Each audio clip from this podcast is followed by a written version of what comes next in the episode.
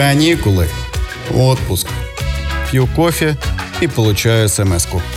Пап, я у друга останусь. Хм. Шел пятый день каникул. Сын в.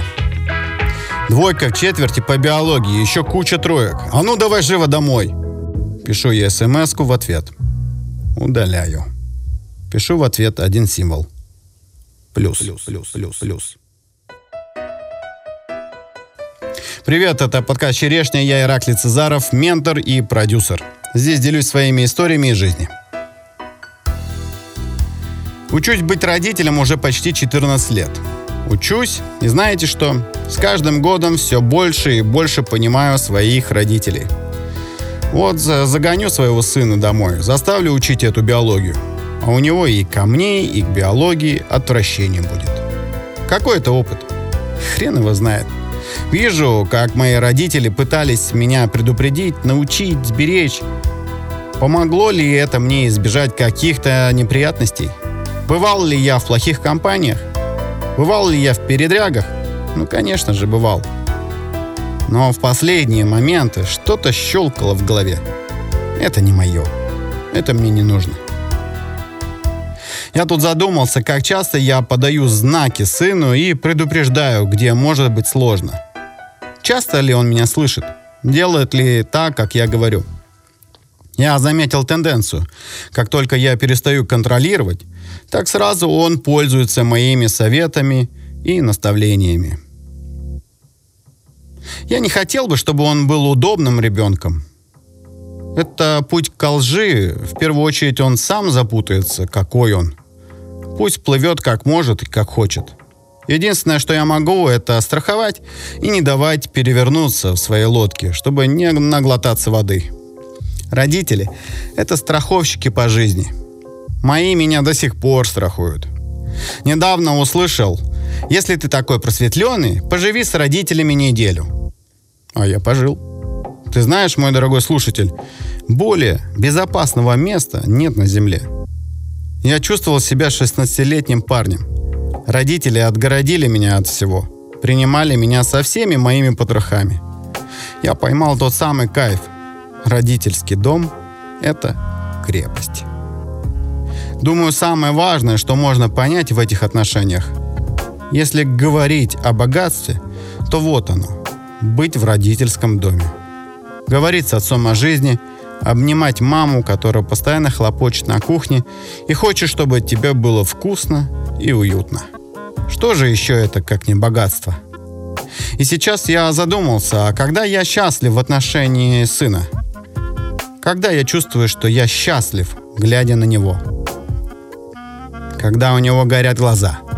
Когда он чего-то хочет, добивается желаемого? Когда он искренне смеется? Когда он счастлив? Я задумался, а когда счастлив Бог? Мне кажется, тогда же – Тогда, когда он видит, как мы счастливы, когда мы делаем то, что нам нравится, когда мы открыты, когда нас окружают наши соратники, когда мы объединяемся по ценностям и что-то сотворяем, созидаем или даже созерцаем.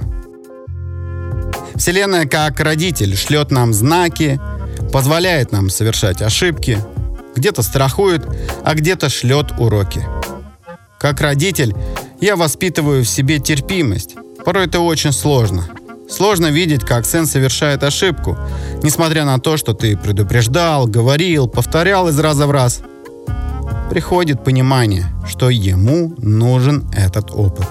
И в момент его отчаяния я просто приду и приободрю. Скажу, что все в порядке. Я рядом. Скажу, что теперь он опытный и сильный. Ровно так же, как делал и делает мой отец и моя мама. Ровно так, как делает Бог для меня. Подбадривает и говорит, что всегда рядом.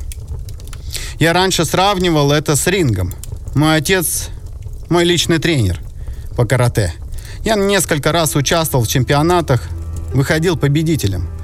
Но точно понимал, что спорт – это не мое призвание.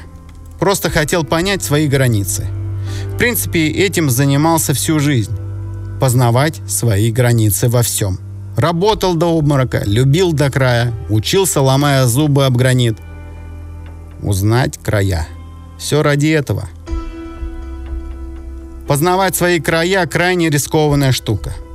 Я считал, что жизнь – это и есть ринг, где нужно всегда сражаться и побеждать, где все сурово, и либо ты, либо тебя. И в какой-то момент я за***бался. За***бался сражаться. Я устал быть чемпионом. Это не так сладко, как кажется. Всего мгновение тебя хвалят, аплодируют, а ночью ты мучаешься от боли, так как тебе настучали по голове. У тебя разорваны уши и сломан нос. Это я не только про ринг, это я про работу, про отношения, про все, короче. А для чего все это нужно было? Найти свои границы возможностей? Прокачать себя по полной? Ок. Имеем то, что имеем, и в конце концов убежден, что душа выбирала весь этот сценарий, и хватит задаваться вопросами и искать истину. Прокачал границы своих возможностей. Самое время понять, где золотая середина. И вот сейчас я понимаю свою золотую середину. То место, где я ловлю баланс. Думаю, увидев, как мой сын поймает баланс, я кайфану. Мне будет приятно видеть и ощущать точно так же, как и моему отцу, видеть меня в балансе и кайфе от жизни. Уверен, и Всевышнему будет приятно видеть нас в таком состоянии. Вот такая троица. Во имя Отца и Сына и Святого Духа. Что значит быть в потоке? Как это? Как я наблюдаю за собой, это баланс между душой, телом и мозгом. Вчера, ну, не было ни желания, ни сил что-либо делать. Мозг начал меня трахать. Я сразу это понял по неприятным ощущениям. Включил свою методику. Отпись от меня. Тело хочет релакса, душа тоже, и ты тоже, как я понимаю. Так что все дела на завтра, набираемся ресурса. И вуаля! Сегодня я в ресурсе и переделал все дела. А, ну и кстати, как только я дал себе право насладиться релаксом, хватило мне 20 минут, и я поделал кучу любимых дел.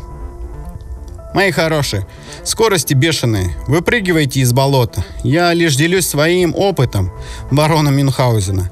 За волосы себя тащите маленькими шагами. Не можете шагать, лежите в сторону твердой почвы. Вспомните ту лягушку, которая взбила сливки. Давайте так. Если вы это слушаете, вы уже вытаскиваете себя, вы уже идете. А может даже бежите. Ну уж точно не тонете. И еще. Спасся сам, спаси другого. Подтягивайте тех, кто тянет руку помощи. Не жадничайте. Обнимаю вас всем сердцем. Пока.